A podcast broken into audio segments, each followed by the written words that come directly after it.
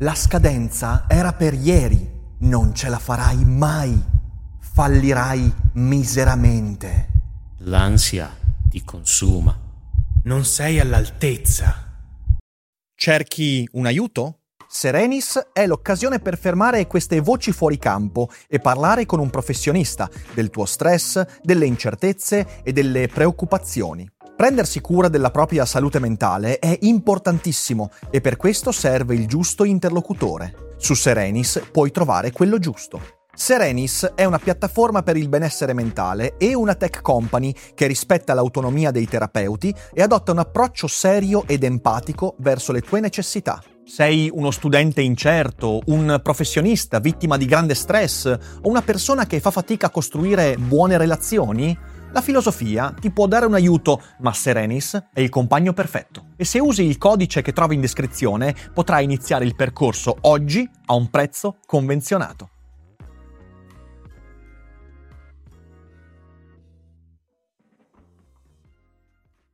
Questa mattina Giuseppe Conte si è rivolto alla Camera e abbiamo avuto la fortuna, la sfortuna, il coraggio di ascoltarlo e commentarlo in diretta durante il rassegnato stampa ed è stata un'esperienza mistica.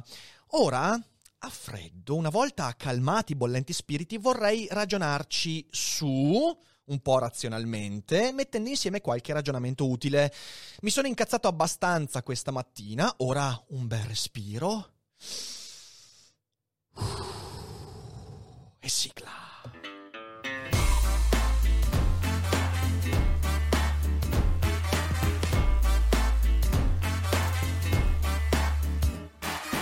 Sei su Daily Cogito, il podcast di Rick Dufer. E chi non lo ascolta è cibo per gli zombie. Senti qua, Giuseppe Conte, senti qua, mettiti d'accordo con te stesso coesione e unità nella prima metà del discorso e poi spaccature e antagonismo nella seconda metà. Un paese messo in sicurezza dalle politiche del governo nel primo momento del discorso e poi il futuro messo a repentaglio dalle decisioni di alcuni.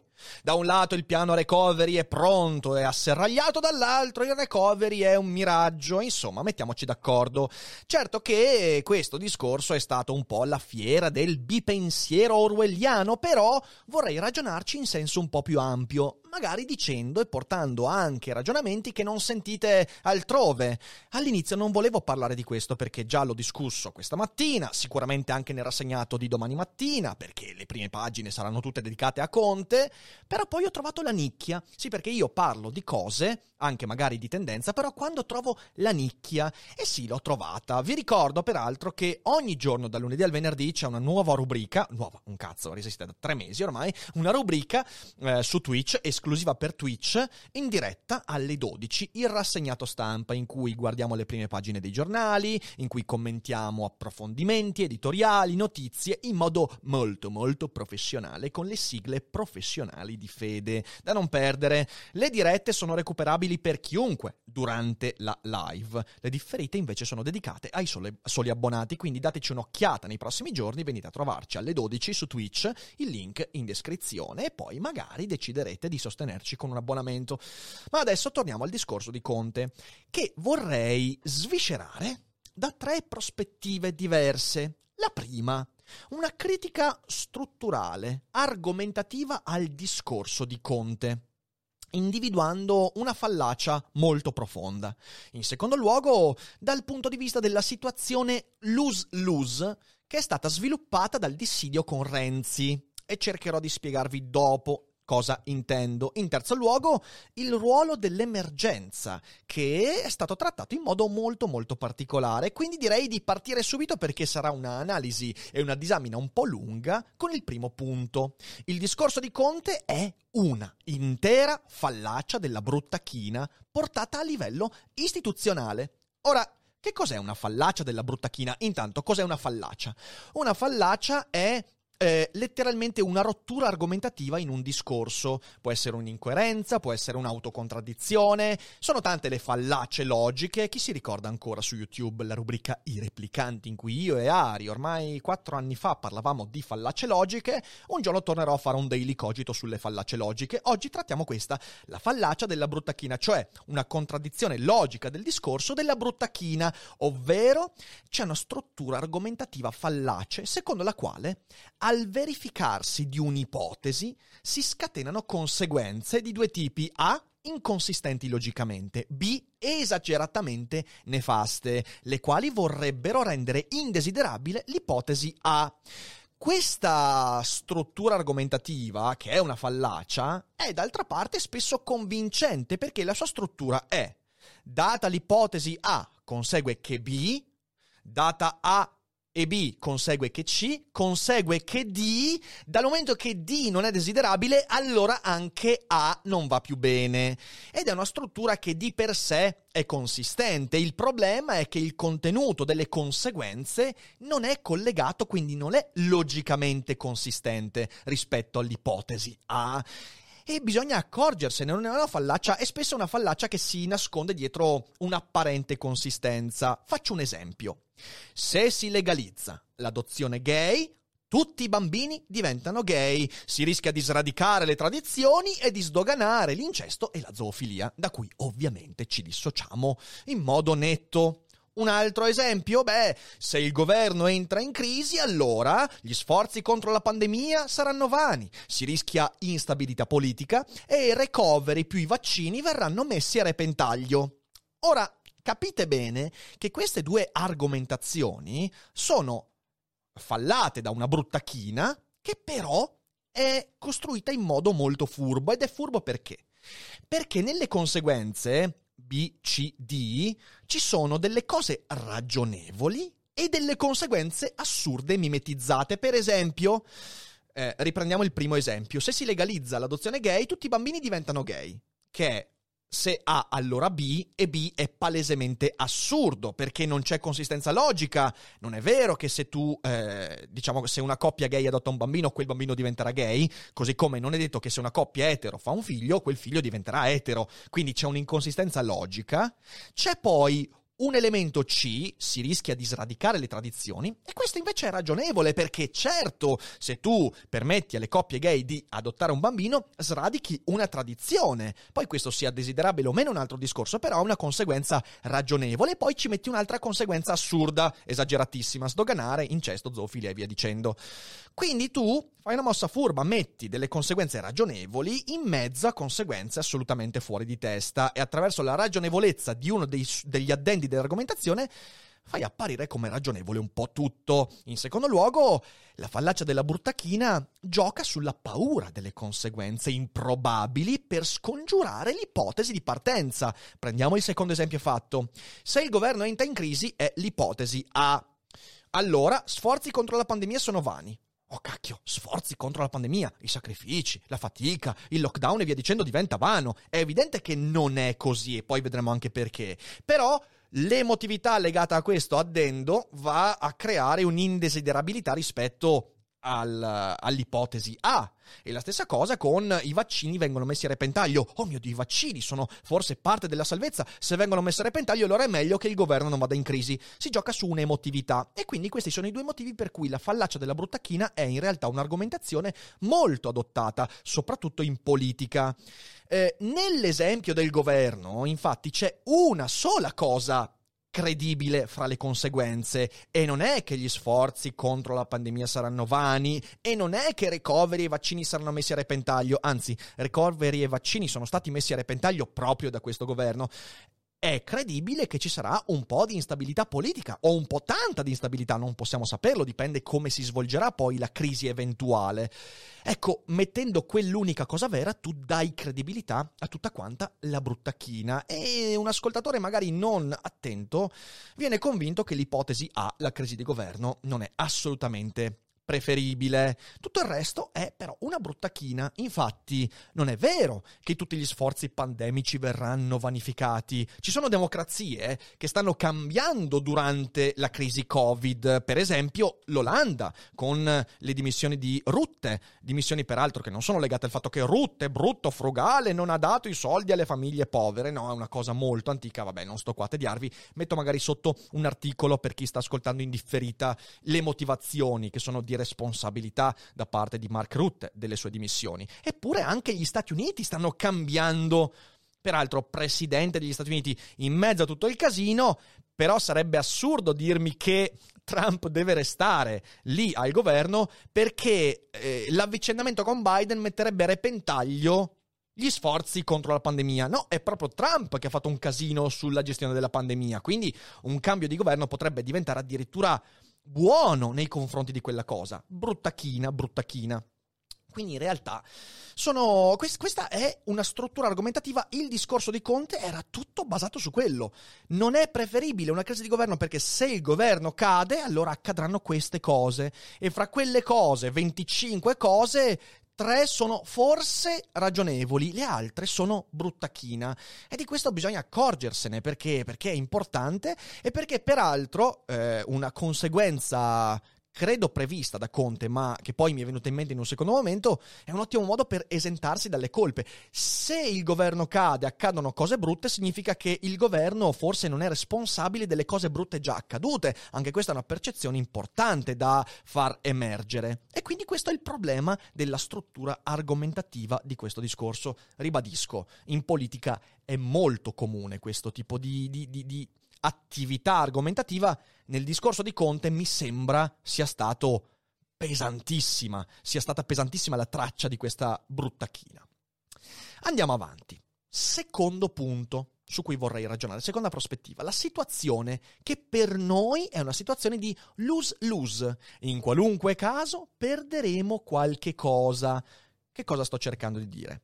Sto cercando di dire che ci sono due fatti che i media hanno presentato come contraddittori e incoerenti e che in realtà sono simultanea- simultaneamente veri. Prima di tutto, ciò che dice Renzi è vero, e adesso vi dirò in che senso. Dall'altra parte, il fatto che questa non è potenzialmente una buona crisi è vero sotto altri punti di vista. State allerta perché questo è importante. Punto 1.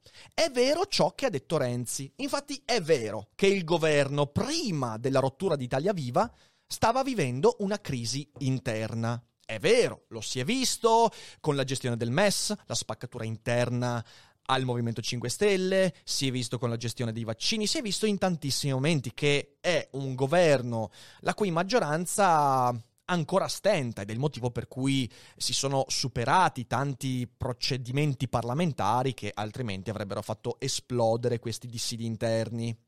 È vero, mm, quando Renzi ha detto che Conte ha tra- tirato troppo la corda, per esempio, nella task force del recovery. Sì, è vero, perché Conte si è messo in testa, peraltro nel momento di minor credibilità politica e di minor popolarità, che la task force alla guida del recovery fund poteva deciderla lui in tutto e per tutto. E questa cosa giustamente è stata contestata e Conte non ha accettato quella contestazione e ha cercato in tutti i modi di portarsi a casa il Recovery Fund, quando in realtà è fondamentale che il Recovery Fund venga suddiviso sulla base di una gestione plurale e che deve esserci al suo interno tanto il settore pubblico quanto quello privato, anzi più di quello privato, perché i privati sanno come allocare le risorse nell'ambito di progetti europei che sono a criteri molto molto molto molto molto molto molto aiutatemi a dire molto stretti e stringenti. Peraltro siamo in ritardo devastante sulla presentazione di progetti, ma vai, quello è un altro discorso. Quindi è vero che Conte ha tirato troppo la corda quando ha detto io voglio questi manager e non voglio che nessuno ci metta il naso. Eh, è un grosso problema problema. Infatti la gestione del recovery è stata discretamente disastrosa, il motivo per cui la Francia ha presentato i progetti, fra gli altri, il 4 settembre e il 16 novembre e ad oggi noi invece abbiamo soltanto un piano di massima ancora in fase di contrattazione sulle macro cifre, quindi siamo ben lontani dall'arrivare a dire ok Europa, questi fondi noi vorremmo utilizzarli così e no, mi spiace, i sussidi e i bonus non sono una strada buona da seguire per il recovery. È vero quello che ha detto Renzi, che il Parlamento è stato esautorato, certo, è vero perché siamo stati bombardati da una sequela di DPCM pagliacciata. Vi ricordo che il DPCM nell'ambito giuridico è la legge di valore più infima.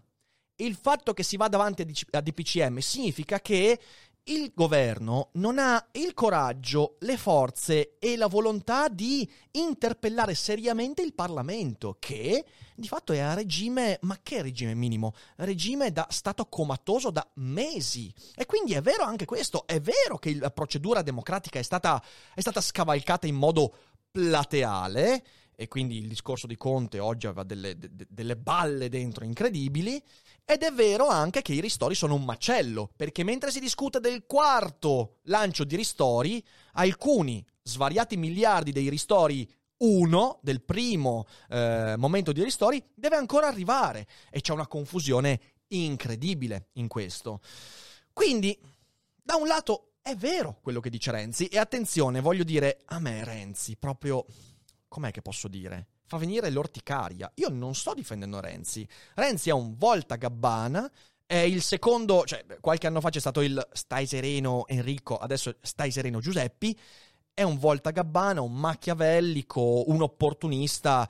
È veramente un politico di professione nel senso più vero e anche deteriore del termine. È una persona che vede l'opportunità e la sua volontà è palesemente quella di ritagliarsi un maggior potere nel prossimo possibile governo, che sia tecnico, che sia eh, di, di, ampio spettro. Lui vuole avere più ministri e più influenza, perché Italia Viva comunque se arriva al 6% è fortunata, ma che 6%, forse arriva al 4% se è fortunata. Quindi vuole ritagliarsi più potere. Perciò le intenzioni di Renzi sono forse le più deleterie ma dall'altra parte quello che ha detto Renzi è vero. E simultaneamente è vero che questa potrebbe non essere una buona crisi, perché al netto della critica che ho fatto, quindi quella della bruttachina, è vero che in questo momento le priorità sarebbero la diffusione dei vaccini e la gestione dei ristori. È vero che vanno votate il recovery per mandare avanti i progetti e va votato lo, sca- lo scostamento di bilancio, che è una cosa che mi fa male nell'animo, ma in qualche modo va fatta perché se vogliamo avere ristori, lo scostamento di bilancio, eh, non ci sono tante altre strade attualmente. È vero che ci vuole una riforma fiscale che è arenata e ci vuole anche la riforma elettorale. È vero che sarà molto difficile trovare una nuova maggioranza e che quindi la prospettiva del voto, che è forse la più improbabile, però c'è all'orizzonte e io un voto in questa situazione non lo vedo esattamente come la miglior prospettiva, anche perché probabilmente uscirebbe vittorioso un centrodestra che attualmente è più sgangherato di così, boh, non so, neanche nei romanzi di fantascienza più sfrenati io ho visto. È vero che il paese ha una tensione e no, non è vero che il paese non capirebbe la crisi, come detto da Mattarella, però è vero che c'è una tensione. Ricordiamoci che la tensione è stata prodotta anche in buona parte da questo esecutivo. Quindi siamo di fronte a due realtà che non sono contraddittorie, sono simultaneamente vere. Questo significa che è una classica situazione in cui non esiste la scelta giusta. Non sarà giusto far proseguire questa esperienza di governo, per tutte le cose che ha detto Renzi, non sarà giusto far cadere il governo per tutte le cose che potrebbero succedere, per i rischi che ci prendiamo, che esistono. E riconoscere la meno dannosa sarà un gran casino fra le due strade. E quindi lì siamo un po' bloccati. Però, però, arriviamo al terzo punto, che è forse quello più importante, il ruolo dell'emergenza.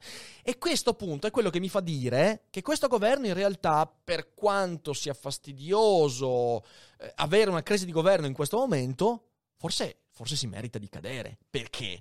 Perché un governo non può sopravvivere appellandosi a uno stato di emergenza i cui criteri sono decisi dallo stesso governo.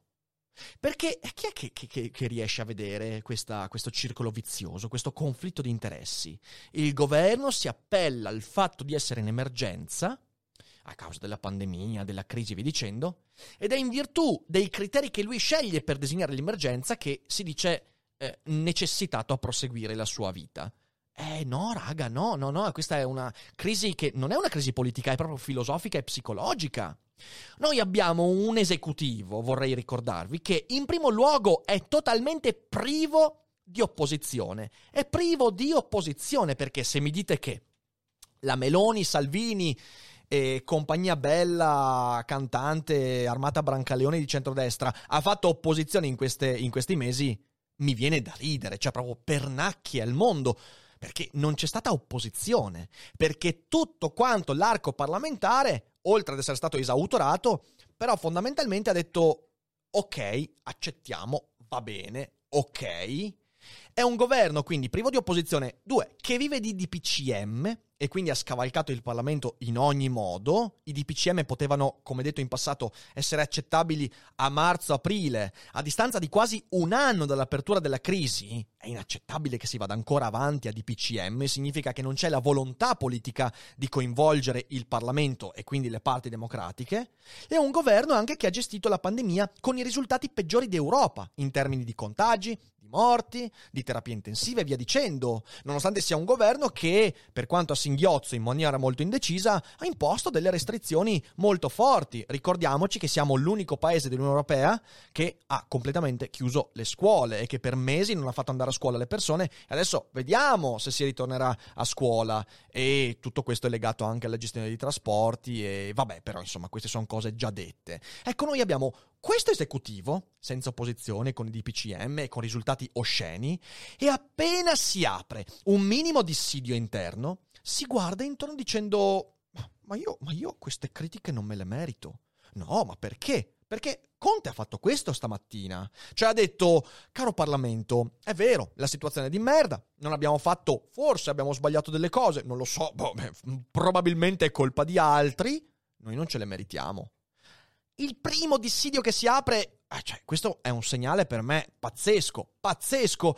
Oppure, oppure, non è il momento per fare le critiche, lasciateci lavorare. È da marzo che sentiamo dire lasciateli lavorare e vediamo i risultati. Eh, adesso c'è troppa emergenza, emergenza decisa da loro come deve svolgersi.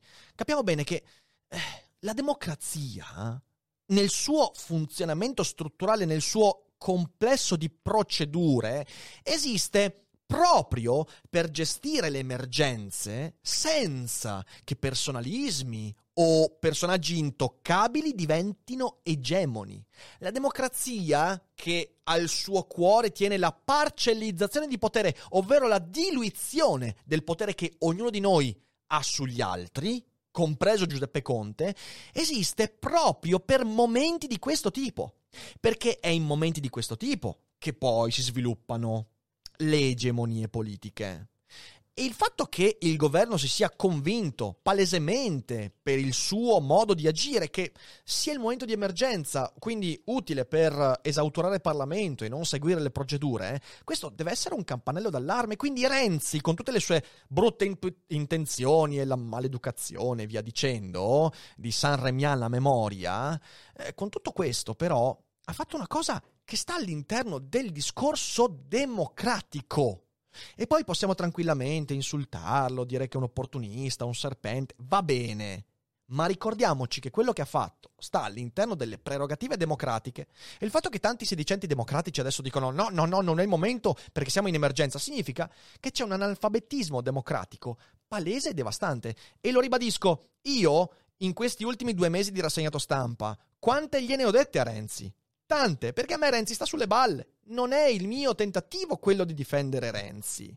Proprio questo è il momento di mettere alla prova le istituzioni democratiche. Se non lo si fa ora è un disastro.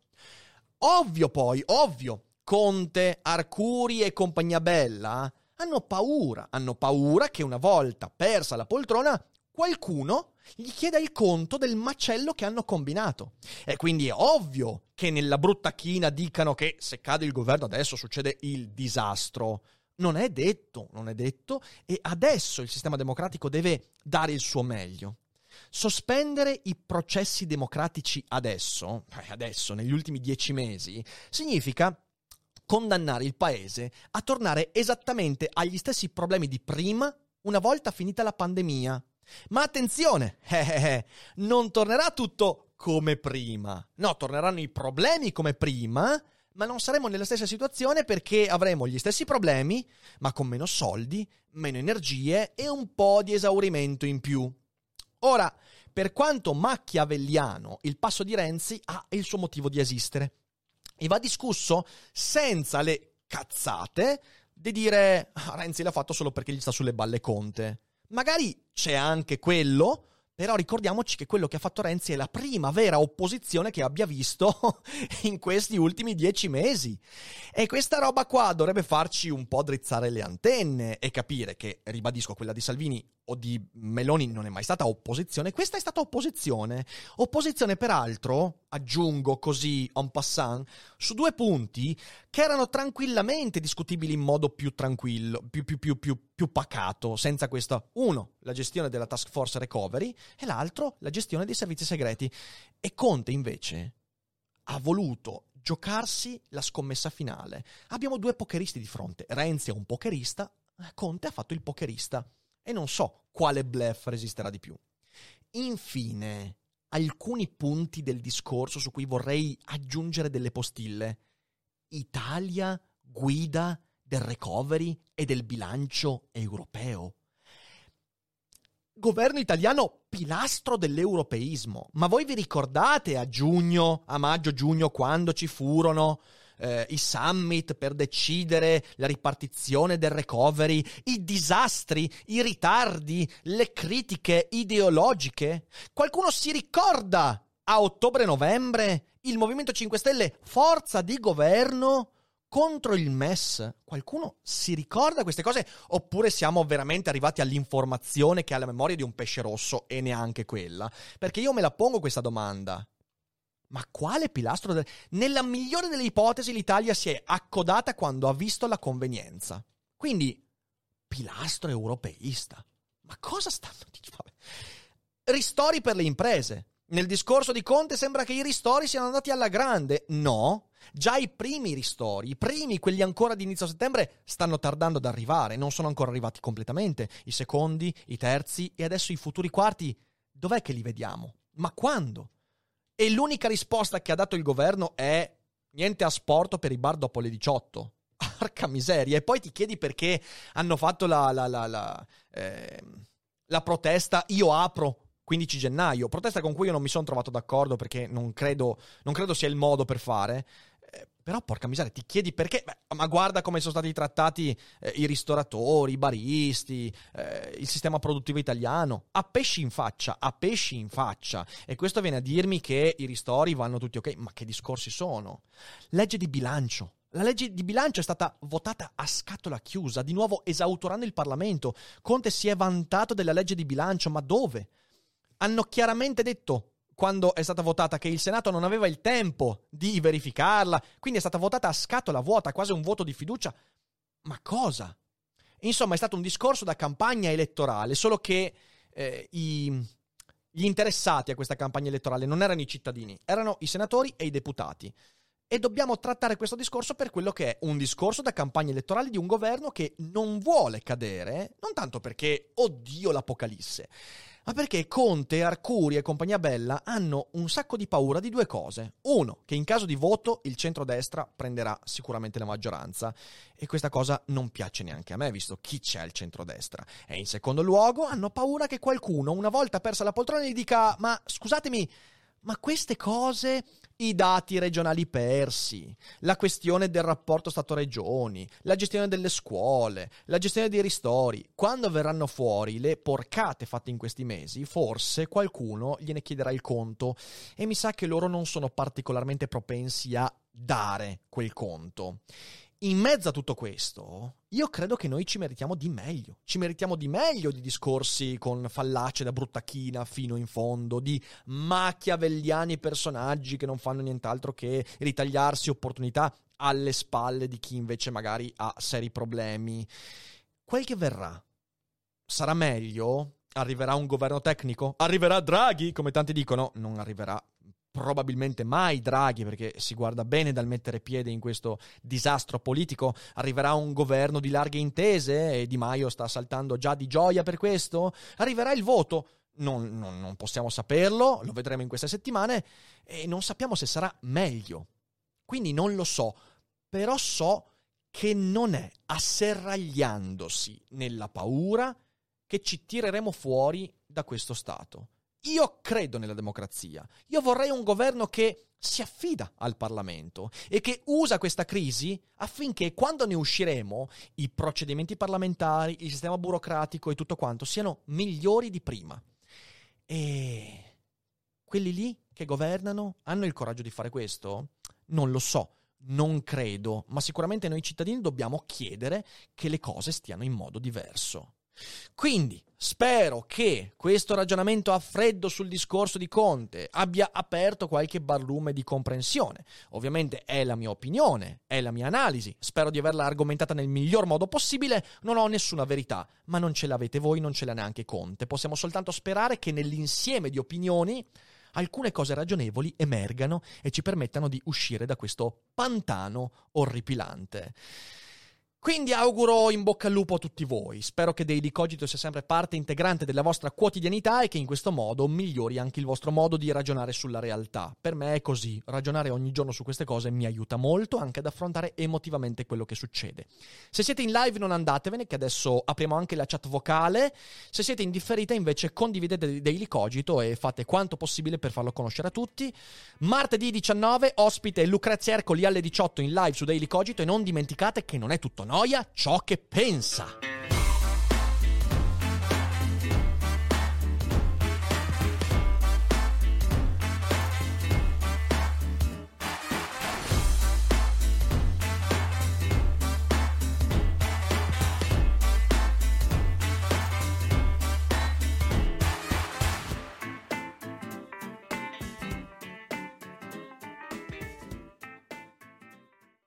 Hiring for your small business? If you're not looking for professionals on LinkedIn, you're looking in the wrong place. That's like looking for your car keys in a fish tank.